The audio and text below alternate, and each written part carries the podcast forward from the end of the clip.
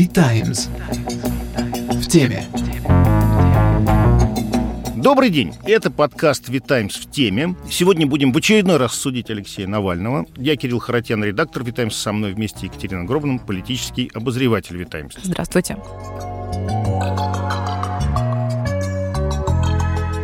Формальным поводом для этого разбирательства стало уже старое довольно-таки дело и Фраше, приговор по которому был вынесен еще в 2014 году. Как на заседании заявила сторона обвинения, проблема заключалась в том, что Алексей Навальный не отмечался в комиссии. Правда, выяснилось, что все-таки отмечался, но не в нужный день недели. Потом-то он, конечно, лежал в коме и тоже отмечаться не мог, но, кажется, суд все-таки не стал предъявлять ему в качестве претензии то, что он тяжело болел и находился за пределами родного государства. При этом ФСИН работает только на территории Российской Федерации. Поэтому то, что Навальный уведомил, где именно он находился в Германии, считается за то, что комиссия вообще не знала, где он находится. Когда прокурор просила заменить Навальному условный срок на реальный, она подчеркнула, что нужно учитывать характеристику личности обвиняемого. Мы попробуем сделать это еще раз. В этом нам поможет эксперт, политолог, глава Минченко Консалтинг Евгений Минченко. Здравствуйте, Евгений.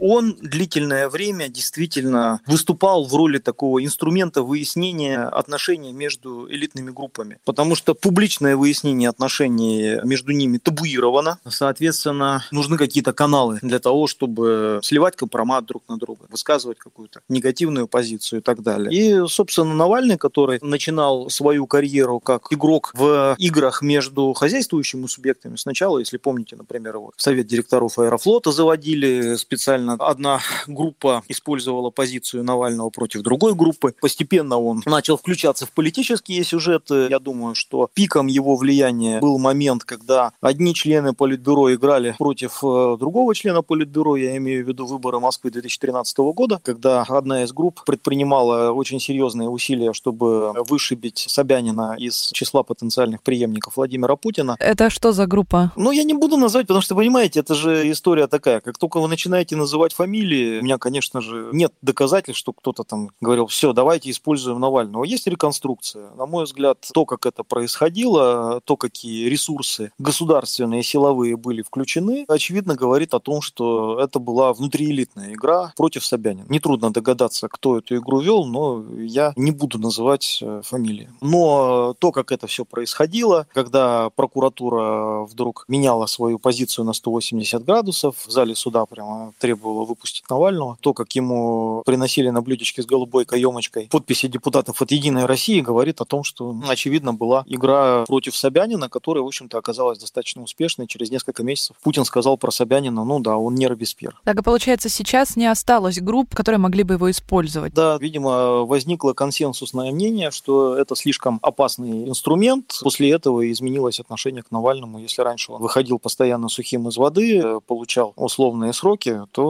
теперь получил срок реальный. Алексей Навальный сейчас не является серьезным актором, который может угрожать действующей политической системе. Он таким и не являлся. Навальный был инструментом выяснения отношений внутри российской элиты. В какой-то момент они сочли, что он таким инструментом быть не может, потому что уже управляется внешними игроками. Я думаю, что консенсус, по крайней мере, внутри власти, никто не сомневается, что в данный момент Навальный управляется западными спецслужбами. Ну и, соответственно, отношение к Навальному поменялось. Спасибо большое, Евгений. Да, не за что. Другого мнения придерживается экс-депутат Госдумы, оппозиционный политик Дмитрий Гудков. Дмитрий, добрый день. Когда вот э, в суде прокурор просила заменить условный срок на реальный, она особо подчеркивала, что нужно учитывать характеристику личности обвиняемого. Как вы можете оценить личность Алексея Навального с точки зрения его значения для России? Я предлагаю не обсуждать слова судьи, потому что решение не она принимает, решение принимает один человек в стране по Навальному. Я его знаю давно, с 2005 года. Могу сказать, что он всегда пытался действовать в правовом поле. Он участвовал в выборах, причем даже к которому у многих были претензии. Тем не менее, он хотел сначала участвовать в выборах парламентских, потом он участвовал в выборах мэра. Планировал и дальше работать в правовом поле, создавать партию. Ему не дали, фабриковали в отношении его уголовное дело. Ему закрыли возможность участия в выборах. Но это не помешало ему заниматься дальше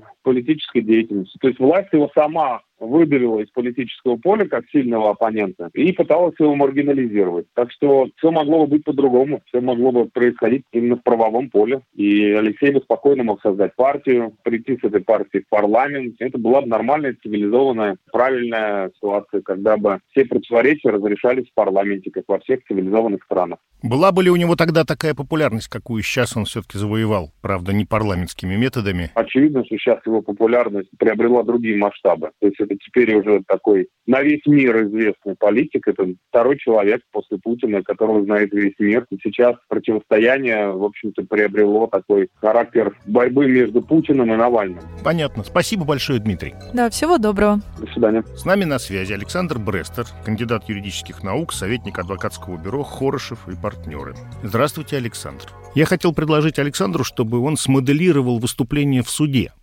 Однако он сказал, что судом это назвать трудно, и предложил свою версию э, выступления, не связанную с процессом. Я считаю крайне неправильным анализировать правовую сторону решений, которые выносятся в отношении Алексея Навального. Все они уже давно носят политический характер. Это вообще право для одного человека, если это можно назвать правом, да, скорее беспредел. То, что произошло, анализировать с точки зрения права, это действительно может быть похоже на неуважение и к Алексею, и к адвокатам, которые, кстати, вынуждены на весь этот бред, который происходит, реагировать исключительно правовыми средствами, пытаться опереться на нормы права. Если на эту ситуацию посмотрит человек, не погруженный в действительность и знакомый с правом посредственно, то государство для этого человека делает все, чтобы создать видимость законности и видимость процедуры. Сейчас это немного дало сбой на процессе по мере пресечения Навального, но в целом они соблюли цепочку, которая позволяет говорить, что все закон. Сначала они вынесли абсолютно чудовищный приговор по делу Ифраше, где осудили людей за экономическую обычную преступную деятельность. И если вы посмотрите этот приговор, то под него можно подвести практически любой бизнес в нашей стране. Европейский суд, собственно, на это и указал. После этого Верховный суд попытался пересмотреть приговор, но пошел по очень хитрому пути. Да, мы видим, что Европейский суд вынес здесь постановление, но то, что он написал, не влияет на приговор. И как вы слышали, судья в своем решении как раз указывала, что да, вы тут мне про дело Ефраше, про ЕСПЧ, но Верховный суд дело не стал пересматривать. Со стороны Верховного суда это тоже видимость, потому что то, какие нарушения были описаны Европейским судом, оно не оставляло Верховному суду шансов не отменить приговор. Но видимость была создана. Затем был условный срок. И какое-то время, видимо, власти имели другую стратегию. Даже при каких-то формальных нарушениях Алексея не садили в тюрьму. А когда ситуация вышла на новый уровень, и власти нужно было создать дополнительную видимость законности, а здесь это сделать уже было очень сложно, вот тут произошел мощнейший сбой. Потому что власть должна была отправить человека под стражу там, где процедуры нет вообще, и норм нет вообще. И они придумали какую-то очень странную аналогию. Человека нельзя посадить в тюрьму, тюрьму по закону, но в другой бы ситуации с другим человеком так можно, поэтому мы здесь поступим по аналогии. Но это бред очень высокого уровня, прямо скажем, и прикрылись они вот этой вот аналогией права. И в данной ситуации это нужно было лишь на очень короткий период, на эти несколько дней, потому что все равно они бы заменили срок, но даже эти несколько дней власть была не готова терпеть. И дальше происходит следующее, когда они представляют позицию по замене срока, продолжение создания видимости законности. Смотрите, как говорит прокурор. Прокурор говорит, что чем вы отличаетесь от всех других осужденных подобного рода, условно. Тысячи других осужденных за малейшее нарушение им меняют сроки. Вы не такой уж и особенный, что вы всего лишь не приходили в инспекцию, и всем, кто не приходит в инспекцию, мы всегда заменяли условный срок. Конечно же, это создание видимости, хотя бы потому, что сами по себе отметки в инспекции никогда не могут быть показателем того, что человек, как они любят говорить, встал на путь исправления. И никогда само по себе отсутствие отметки в инспекции не может служить, об этом Пленум Верховного Суда писал, основанием для того, чтобы менять срок. К чему я это? То, что наказание с исправлением никак не связано. И они абсолютно лукавят, когда говорят, что Навальный не исправился, что он не пошел на путь исправления, потому что три раза или сколько там не пришел на отметку. Опять же, если смотреть строго по закону, этого, в общем-то, должно было суду хватить, чтобы суд сказал, ребята, вы в последний день приходите с какими-то отметками, которые он не совершил несколько месяцев назад. С чего вы взяли, что это как-то должно влечь изменение наказания? Ситуация действительно экстраординарная. Хотя бы потому, что вы не найдете примеров, когда такое представление было направлено в последний день испытательного срока. По большому счету, когда лицо уже доказало, что он вполне себе подходит для того, чтобы ему этот испытательный срок убрали. Главное здесь – это создание видимости законности через решение судов, через процедуру. Но даже тут у власти произошел сбой. Потому что объяснить адекватно, почему его отправили под стражу и задержали, когда такой процедуры нет, власти не смогли и придумали ужасающий механизм. Если решение, которое принято в отношении Навального, связанное с заключением под стражу, я сейчас не говорю про замену срока, там обычная процедура, которая действительно предусмотрена законом, а вот именно решение о заключении под стражу в непонятном статусе лица, который осужден условно и по их версии уклоняется от того, чтобы выполнять возложенные на него обязанности, вот если это решение устоит, то вот эта строчка о том, что по аналогии условно осужденным можно применять задержание и заключение заключения под стражу, конечно, она будет использоваться для всех, кто получает условные сроки. Потому что представители оппозиции очень часто получают условные сроки. А вот здесь, конечно, можно разойтись по полной программе. Поэтому это решение, если не будет отменено Верховным судом, точно послужит вариантом репрессий для условно осужденных и негодных лиц. Но я думаю, что путь будет такой, что Верховный суд его все-таки отменит, а изменения в закон потом внесут. Спасибо, всего доброго. До свидания.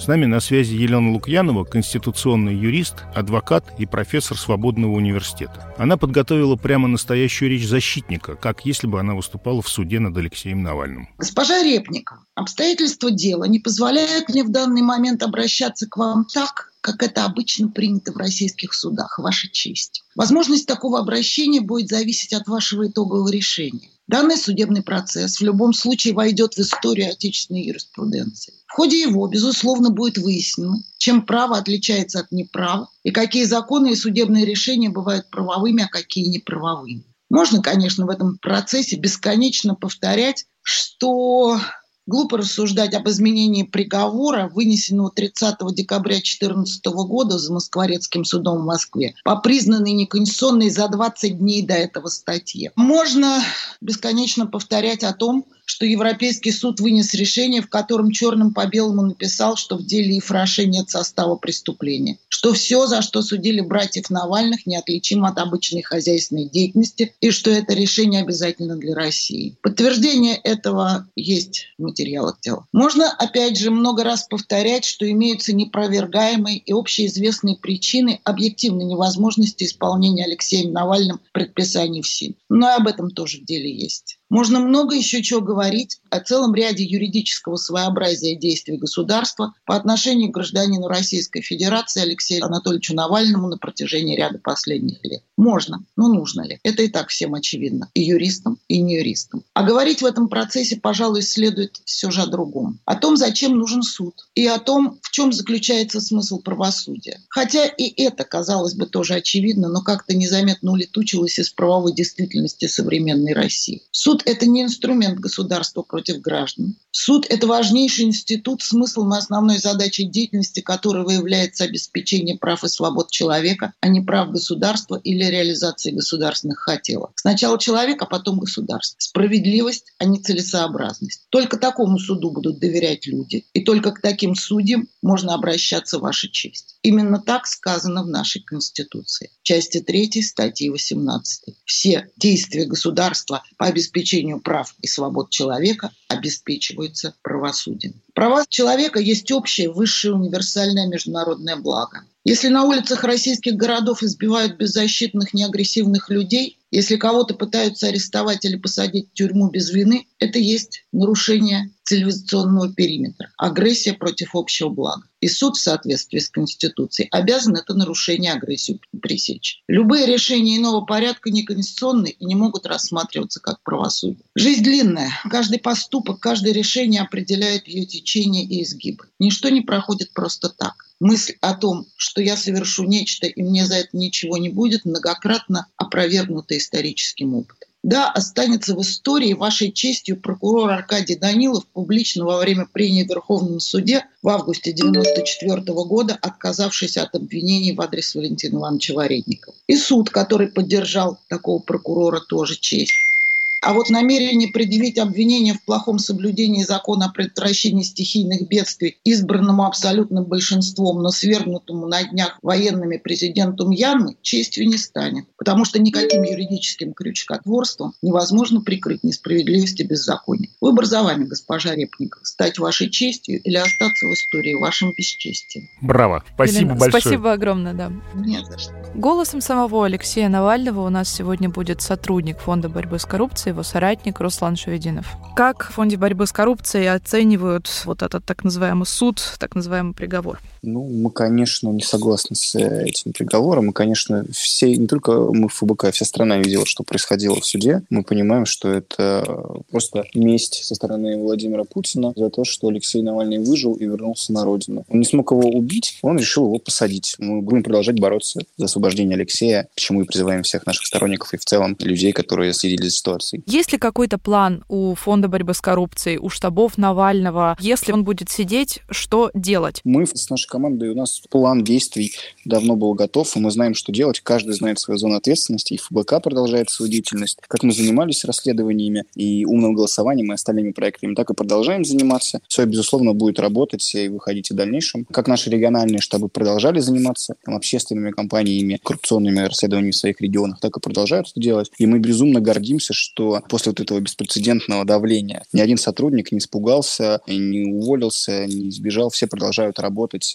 несмотря ни на что, и просто стали еще в два раза злее по отношению к этому режиму, и теперь работают за себя из того парня. Ничего не меняется. Фонд борьбы с коррупцией как работал, так и работает. Плюс просто сейчас к нам добавилась еще огромная задача на наши плечи, легла ответственность за освобождение Алексея. Мы теперь, помимо обычной нашей деятельности, антикоррупционных расследований, организации митингов, э, умного голосования и все то, что мы делаем на протяжении многих лет, добавилась еще и борьба за свободу Алексея Навального. Спасибо большое, Руслан. Спасибо вам большое. Спасибо, до свидания. Всего доброго. До свидания. Несмотря на то, что Алексей Навальный в ближайшее время проведет, судя по всему, где-то далеко, это сейчас не имеет никакого значения, потому что в Москве, во всех э, крупных, по крайней мере, городах России а, есть свой коллективный Навальный. А, это люди, которые выходят на улицы, которые донатят общественным организациям и которые ждут изменений. И для власти вопрос уже давно упирается не в личность, а именно во всех этих людей. Это был подкаст «Витаймс в теме». Слушайте нас читайте нас по адресу vitimes.io и в социальных сетях. Всего доброго.